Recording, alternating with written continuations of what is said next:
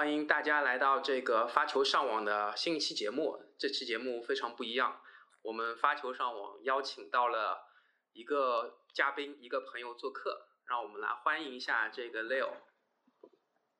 Hello，大家好，我是 Leo，目前在济南上大一。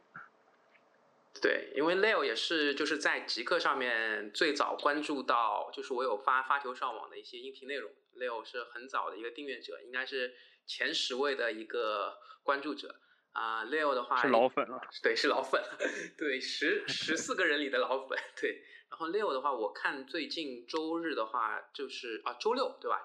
现在是周日，就是昨天是有在济南有打比赛，那正好我上周也是有一些。这个比赛的经验分享，所以昨天在 Leo 的这个极客的 Story 留言，就是邀请他跟我一起做一期节目，主要也是想聊一聊，因为自己聊自己的网球的一些训练呐、啊，包括对网球一些理解挺多的，正好邀请一下啊基友对 Leo 来聊一下他跟网网球是怎么结缘的，怎么去训练的。对，那 Leo 嗯，就是呃，因为你现在是上大一嘛。你是什么时候想到要去练这个网球的呢？哦，我是就是一直很喜欢看网球赛，嗯就觉得就很优雅、很刺激，就很有观赏性。然后，但是初高中就一直比较忙，就趁着高考之后，就想找个时间学一下网球。嗯，高考完就是学一下网网球，但其实那是不是可以这么理解？就是高考之前的话。啊、呃，学业还是比较繁忙的，再加上可能周边的话啊、呃，也并没有这种特别志同道合的小小伙伴，所以可能到了高考之后，时间比较充裕了，可以去给自己单独的兴趣爱好去去去抽出更多的时间去训练，对吧？对对。嗯，那我之前有听到一个关键词是，你有说到你觉得网球很优雅，那既然提到优雅的话，应该就是你是费德勒的粉丝是吗？可以这么说吧。啊，对，因为如果说优雅、elegant，就是这种形容词，就据我印象上，就是像好像不是形容纳达尔的，也不是形容小德的，对吧？嗯，对对，嗯，对。然后确实就是费德勒的球迷基数应该是在这个中国也是非常多的，像这个奶牛的粉丝确实，呃，我之前有看那个。就是上海的一些大师赛嘛，那其实如果费德勒他本人过来的话，那他的球迷是最多的，然后之后可能是纳达尔或者德约，对。哦，你当时去现场看的吗？对，上海大师赛我有看过两次吧，就是一个一次是决赛，在其中是吗？对，其中最早是那个小德和那个叫什么英国的那个那个穆穆雷，对他们打了场决赛，挺精彩的。然后就是一九年疫情前也去看过一次，啊、呃，那个有点那个那个不是决赛吧，那个就是一个好像小小组的，就是前面比较基础的 round one、round round two 刚刚开始的一些一些一些晋晋晋级赛，对。我看的那场是蒂亚福跟那个沙波瓦洛夫吧，对，嗯，其实，在看之前我并不不知道这两个人，对，嗯，哦，对，我差不多也是，我就是知道只是那几个比较特别出色的那些。对，那 Leo 说到之前看的一些网球比赛，那你之前比方说是高中或者初中的时候看的是大大满贯，是澳网、法网还是温网？我我其实。就是差不多都要涉猎一些，但是不是那种特别专业，就是在研究比赛。我就是比较爱看那种 highlight，、嗯、就是那些特别精彩的集锦，然后包括他们有一些比较有特色的人打法，就像那个，嗯、呃，那个打球特别狂的那个人叫啥？科耶高斯。科耶高斯啊，嗯，对，椰子，嗯，还有一个，嗯，还有一个叫叫什么来着？也是一个黑人，就是打球也是特别有特色。啊，布朗对吧？他是一般对布朗，布朗对布朗对，但他的排名不是。我记得有一场，对对对他他有一场打纳达尔，嗯，就一直削他，一直削他，打纳达尔没有脾气了。对他打球是那种特别有观赏性，他好像是没有培培养，他没有培那个没有就是系统的学过，好像一直就是自己打野球就打出来了。是的，他是一直打野球，就是他的那个训练啊，包括教练这块儿，好像也据说也不是很规范的那种。嗯，嗯，你看他整个人的外形，他都能看出来，就比较有个性。是，就是印象就是他的头发嘛，和他的那个呃头稳稳定头发的那个头巾，就就就特别扎眼。对，对。那其实像科耶高斯，包括布朗，其实他们的这种竞技的成绩都相对比较一般吧，对吧？都是比较不是特别靠前。对，就是靠一些花活啊，一些这个一些就是一些一些观赏性比较强的东西，对吧？包括像那个小黑孟菲尔斯。他们其实会有一些孟菲尔斯，对对对，一些比较随随性的一些球技嘛。那比方说，按照就是最近，因为你是高考完，现在是大一嘛，也是刚开始学球，对吧？其实我也是挺想了解一下，就是你从比方说呃平时的一个爱好者，到真的去学球练球，再到最近的一次比赛，其实我觉得差别也很大，因为我我自己学了。将近两两年的球吧，其实也感觉就是每一个阶段对网球的感知，包括对它的认识，也是通过看比赛啊，包括自己去摸球拍，对吧？掌握击球点，再到最后比赛，那那这就是这这这一个过来的一个过程，你自己是有什么样的理理呃什么样的觉觉察呢？对，嗯，我觉得就是打球的时候要动动脑子，就是不要去追求这个量。要追求它的质量，就不你要打一天要打一天的效果。嗯，这个就是直接跨越到了是比赛，还是说你平时的一些训练？就平时，我我觉得就是像这可以当做教条来使用。就不管是比赛，或者是还是你你平时拉球，或者你你找教练打多球，就是就都要去多去体会，多去反思，就。不要想着你说你你立马能打出来比赛那种效果，就你你自己去打出来一个分儿，就先去追求稳定性，先多打点，然后再去想，就是说你再去吊别人啊，或者其他怎么样。对，其实其实这个道理很简单，就是永远比只要比对方多打一拍就可以了，对吧？对，就是去稳定。对，那你是就是说高考完之后，你是自己是有。呃，是看一些视频学球，还是说有专门跟一些教练或者俱乐部类似的去学去学球呢？哦，就是因为我就是在高考之前，我差不多就是没怎么接触过网球，然后也没有在那个网球圈子里面，然后所以说我就对就是教练呀什么也不是特别了解，然后我当时就联系了一个高中的一个同学，他就是网球运动员。然后在省队就训练过一段时间，嗯，然后我就想反正是熟人，然后就就跟他开始学了，啊，就因为我现在也没有体会过就正规的教练教是怎么样，但反正我觉得我那个朋友他教是非常不错的，就是他买了一筐球，然后给我喂多球，然后就教我就是引拍啊、击球、指挥，就各个环节都教的很细致，然后一直帮助我改动作，然后一直给我喂球。感觉还收获还是挺大的。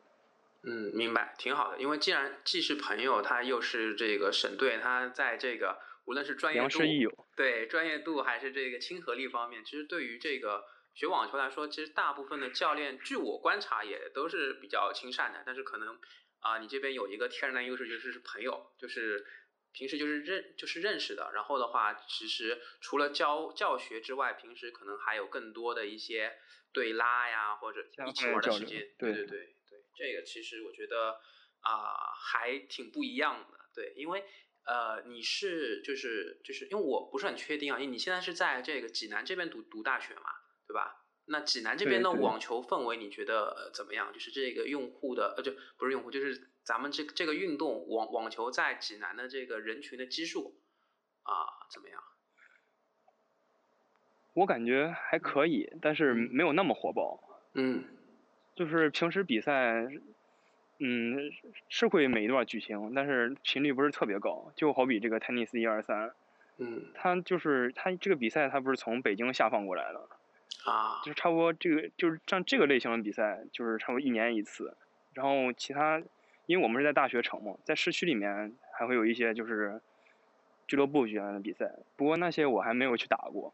目前又打了一个 tennis 一二三，啊，对，因为 tennis 一二三这个比赛是我之前也不是很了解，我我我查了一下，确实是全国巡回的。那去年的话，一月份好像，哦，今年一月份好像也是在上海是是有比过的，但是可能就是因为在上海嘛，像那个俱乐部的快网，包括那个六 tennis，还有像这个呃上海网协的一些比赛，我也有给你发过，就是呃就还是影响力会比 tennis 一二三大一些的。那在济南的话，就是如果我们抛开一些商业性的这些俱乐部组织的比赛，tennis 一二三应该是就参与人数比较多的，对吧？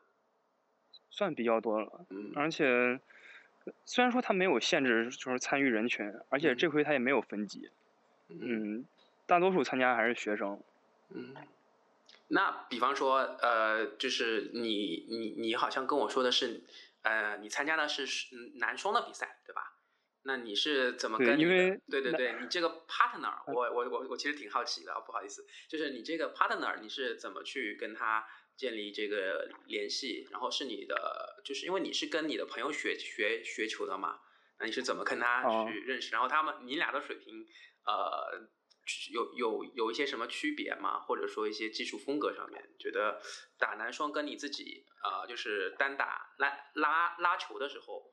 就是会有一些不一样的地方吧，对，这个体会还是挺大的。嗯，就是就是我打完双打之后，就发现，就是两个人要么是相互促进，要么是相互牵制。就如果你你们两个就是特别有默契的话，就是就像一加一大于二的效果。对。但是像我们两个这种，就是可能水平都不是特别高，就起到一种相互牵制的效果，就可能没有配合好，然后或者就是。他打你两个人之间了，然后两个人都漏球，对，就即使说赛前商量好，你说谁正手谁去打，但是也有可能就没反应过来，然后包括上网，可能两个人都去上网了，然后都去抢一个球就撞倒了。就包括我那搭档的话，他就是那个人，他经历也挺神奇的，他是像童子功，就小学一直在打，然后初高中就没有打过，啊，他现在是大三了，然后大一大二也没有打，然后前一段就。联系上了，然后就是相当于唤醒了他的网球技能。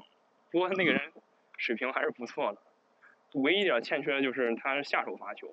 嗯。就是这一点在比赛中弊端还是挺大的，因为对方知道你不会发球之后，他会在接发的时候就是靠前一点。对，这样会很靠前。你你对对，你下手过去，他就一板给你抽过来了。对，然后他就到了网前，对吧？他其实就是一个接发球上网。嗯。对。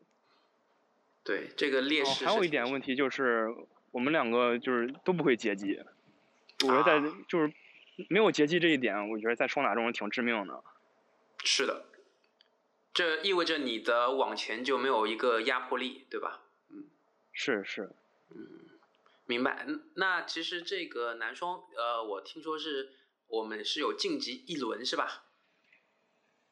嗯，就是在小组小组内被淘汰了。我们是十六十六个组，就是十六个队伍，然后分了四个小组，每个小组四个队，然后差不多就是每个，因为每个小组是四个队嘛，就是每个队都要打，就跟另外三个对手要碰一面。然后因为我们就是碰到前两个对手，我们两个都输了，然后就第三场就直接忽略掉，我们就直接被淘汰了。啊，是这样子啊，就是。那个小分大概是小小组头两名头出现。对，小分大概什么样子的？嗯，都是一比四。都一比四。我们只只打四局。只打四局啊对，抢四啊，明白了。那其实就是赢，我赢的那一局是保住了自己的发球局，还是破发的对方的一个发球局？都是破发，好像都是我拿下的，都是破发的多。对对对，因为其实有些时候打比赛反而是就是发球方，特别像我们这种业余的，对吧？你像如果职业的话，肯定是发球局它优势很大的。但是像我们业余的，特特别是这种下手发球居多的一些比赛啊，那不是上手的话，就容易伤双误。然后的话，发球质量不高啊，对方的一些这个站位啊，包括他这个挥拍的这种平击球，反而是 威胁特别大的，对吧？嗯，是是。而且打比赛，我还有一点感悟，就是跟平时拉球体验很不一样。就像打比赛的时候，首先心理上一个问题，就会紧张。就即使说，即使说你一直在暗示自己说没必要紧张，就是个比赛，但是造成的影响还是挺大的。其次就是你的动作会变形，就是可能你脚步没有调整到位之后，就变成胳膊去抡球了，就没有接触上就是腰腹力量对或者核心力量。对，就变成只有胳膊在打，对，包括膝盖，对吧？对，对，出现很多问题。嗯嗯，明白，确实是这样，就是打打球的时候会有一些非常规的动作，对吧？包括自己，对，你觉得就是说我我第一次打比赛的时候是身体非常紧张的，会很僵硬啊。虽然我也不知道为自自己为什么会给自己这么大的精神压力。就是你第一次打男双，你你这个精神状态觉得怎么样？我我感觉我还还可以，就是适度紧张，然后反正知道打比赛就提前拉伸，就是一直在拉伸，就先把身体放松开来再说。嗯嗯，明白。因为这其实这次男双比赛也是你第一次，呃就是说参与这种，算是第一次正式比赛。对对对对对，啊，那啊那我再问一些比较深度的啊，一些技术层面的一些问题吧。就是你现在这个。呃，你说你的同伴是这个下手发球吗？那你这个上手发球的话，呃，大概的一个发球的时速有有测量过吗？就是对一发的进球率怎么样？这个还真没测量过。进进球率的话，我感觉就是四分之三嘛，反正总是会有失误的时候。那还是挺高的，四分之三还是挺高的，四分之三还是挺高的，对吧？我觉得对，那你比我高很多。因为我嗯。我是就是避免去打平击，我会打加一些旋转，啊，因为我打平击很容易出界，就直接打出底线了。嗯，我会就是刷一下球。啊，明白明白，就是打打一些侧旋或者上旋的发球，对吧？嗯，对对。嗯，好呀，那你的这个单反啊，你是单反还是双反？我我是双反。是双反啊，双反的话，那你是双反是看德约的视频比较多吗？嗯，反正都差不多都学习一下吧，就看着各种教练，什么还有那个比较出名的西蒙教练啊，西蒙教练就经常我也会上 ins 上看一些就是比较短视频，嗯，包括就是讲网球正手或者反手的，对，就吃大锅饭一样，就都学一学。对我也是会看西蒙嘛，因为他的视频比较多，然后像那个香港有一个主播叫 Leo，对吧？跟你的名字是一样的，然后还有台湾好像有一个主播。啊，也是做网球这这一块的，对，在 YouTube 上面我也会会刷到他们的一些视频，然后包括双板的话，其实我觉得像那个萨芬，还有像以前那个纳尔班蒂安啊，他们这个双反是特别稳定，而且特别漂亮的，能够兜很多小斜线，对吧？嗯嗯，就说双反跟单反这个问题，嗯，就我其实是想尝试打单反。但是我觉得单反难度还是挺大的。是的，我因为我自己是打单反的嘛，我就觉得这个单反，首先它这个它这个触击拍面的这个感觉，包括这个呃稳定性，那就是从业余这个我们这个业余球手来说，肯定是不如双反稳稳定的。对，对，比较难控制。对对对对对，包括像现在的职业男单的这个前一百的选手。啊，好像单反的真正用单反的球员也就十几个，比例的话其实是比较低的。当然，像这种费德勒、呃西西帕斯，对吧？蒂姆，对，还有像这个打败了最近之前打败了这个德约的埃文斯，就他们的这个单反还是挺有观赏性的。嗯，对对，单单反打好很漂亮，而且很有威胁。是，但是我们这个野野球场有一个说法，就是十个。单反九个菜，对，对，所以其实经常练球拉，就包括拉球的时候，可能正手跟我的一些同学打的都是有来有回，但是一到单反可能就脱线了啊不，就就就就非常离会会挥出非常离离谱的一击，或者就下网了，都很正常，就是挺难刷的吧。这个球双反感觉就包括随挥啊，这个幅度比单反要更大一些，就感觉会。比较容易把球刷这种上旋球，对吧？就像就像纳达尔一样，跟纳达尔的一些双反，其实我觉得旋转也也是挺强的啊。虽然比不上他的那个是正手，对，正手是有随挥加成。对对对，因为他那个随挥的幅度就更大了，对吧？他那个随挥之后，可能那个拍子都要要绕绕头一下。至少我打球 随挥，对对对对对，好像不怎么幅度那么大，对，对。那 Leo 就是说，最近有一些，包括像那个之前结束的啊蒙蒙蒙特利尔啊，包括现在的这个啊巴塞罗那呀，对，这包括之前的一些迈阿密这样的大师赛，你有在关注吗？就是最近的一些比赛。蒙特利尔那个好像看了一场，我不知道是不是，就是西西帕斯打卢布列夫。哎，对，是有的，那个是决赛了，对。哦。那天晚上一直没找到资源，然后在爱奇艺上看了六分钟。嗯，明白。呃，爱奇艺的话，嗯，其实做的挺好的，但是会员好像挺贵的吧？我记得要三百多块钱，对吧？我我这边也是一个集友，他用他是爱爱奇艺的员工，然后用他的一个每个月的一些额额度，我用比较低廉的价格 购买的这个 VIP。我之前节目应该有有做，应该也有听到，对吧？对，然后就是。嗯，对这个资源的话，包括蒙特利尔那个是 ATP 一千吗？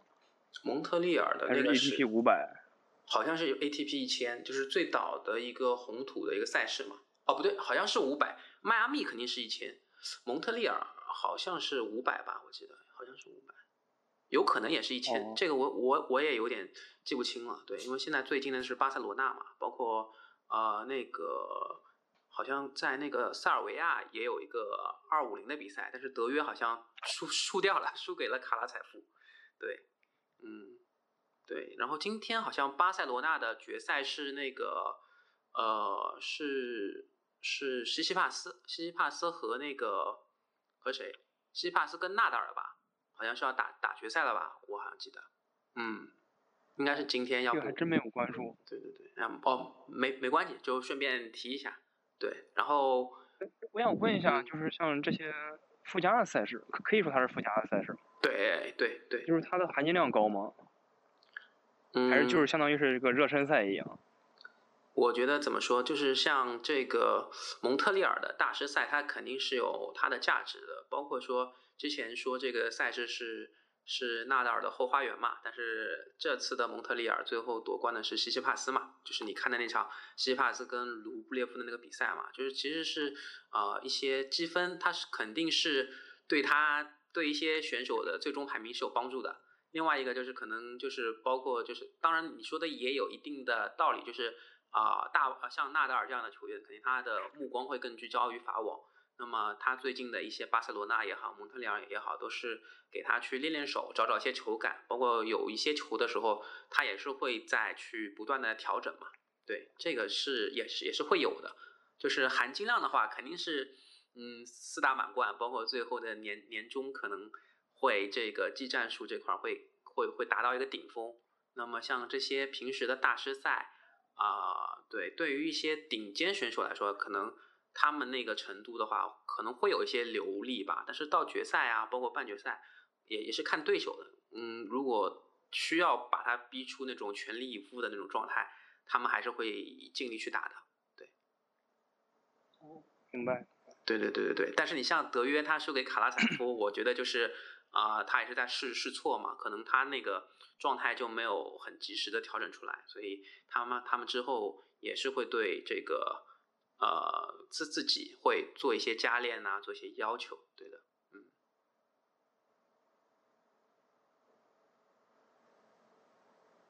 对。然后我好像现在是多少？聊了二十多分钟了吧？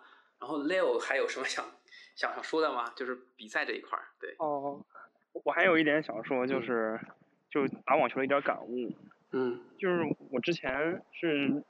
一差不多一直从事的是那种团体性运动，嗯，就是我一直在足球队，对，然后平时也打打篮球，嗯，然后像打网球，我觉得还是挺不一样的，它相当于是就是单枪匹马，你一个人去作战，嗯，我觉得对个人就像独立一个品质还是培养挺大的。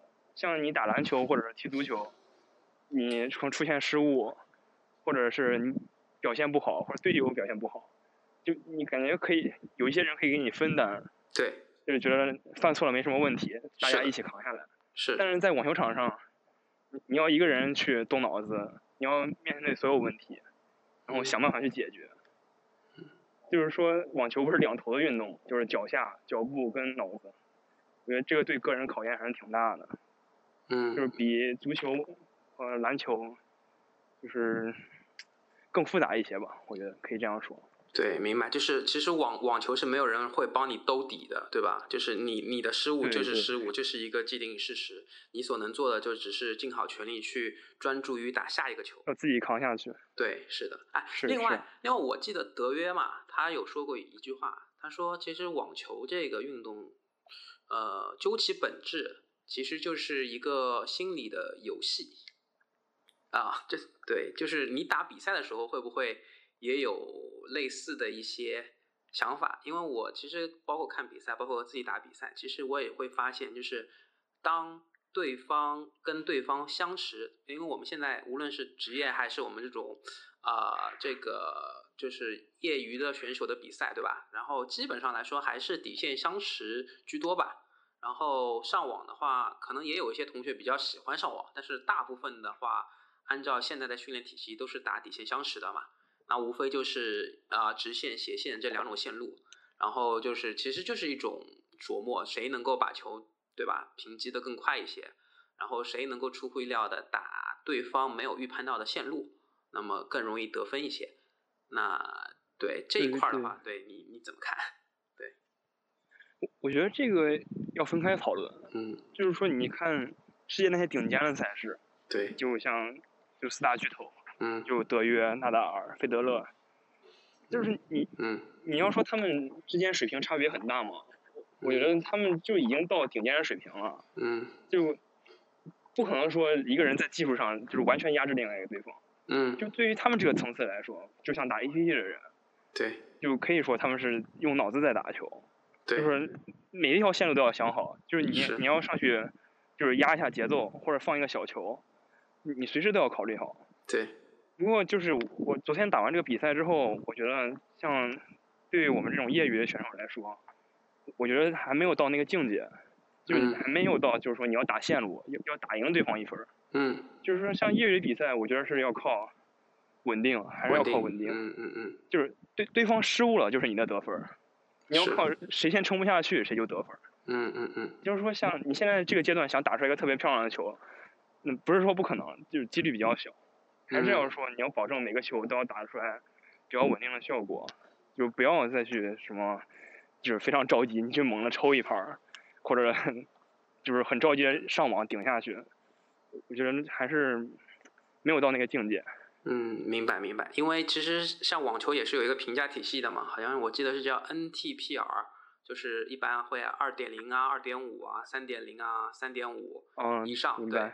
那其实就其实这是一个技战术的问题。那其实比方说像职业这一块儿，一般来说是在像费德勒、德约，我记得是在十七、十八左右吧。对，然后就是十六、十六以上了，反正肯定是。然后呃，就是比方说我我觉得可能，比方说在三点五以上的，可能比方说会会有一些就是心理游戏琢磨线路这一块儿。但是确实像你说的一样，我在打一些二点零、二点五的比赛，可能就是比的是谁稳定。谁能够把这个对方的来球咬下来，就是跟他进行一些僵持、一些来一些来回，只要自己不失误，对方等待对方的一些失误，还是比较容易拿下分的，对吧？嗯，对对对对。而且我觉得拿分这个过程就是，嗯，有些选手他会就是不计手段的拿分，嗯，就是可能把球打过去就好，就是可能你你那个击球已经没有观赏性，或者已经没有形状了。嗯，我觉得就是拿下这个分还是要在击球稳定的前提下，要把各个环节都做规范，什么引拍、击球、随挥，就是都要做规范，然后再把球打过去。嗯，就是要要对自己要求稍微高那么一点。明白，但是有些时候就是像比赛跟训练就不一样。比方说训练，你会知道啊，你比方说你要先侧身，然后啊小引拍或者球速比较慢的话，引拍幅度可以大一点，然后在这个。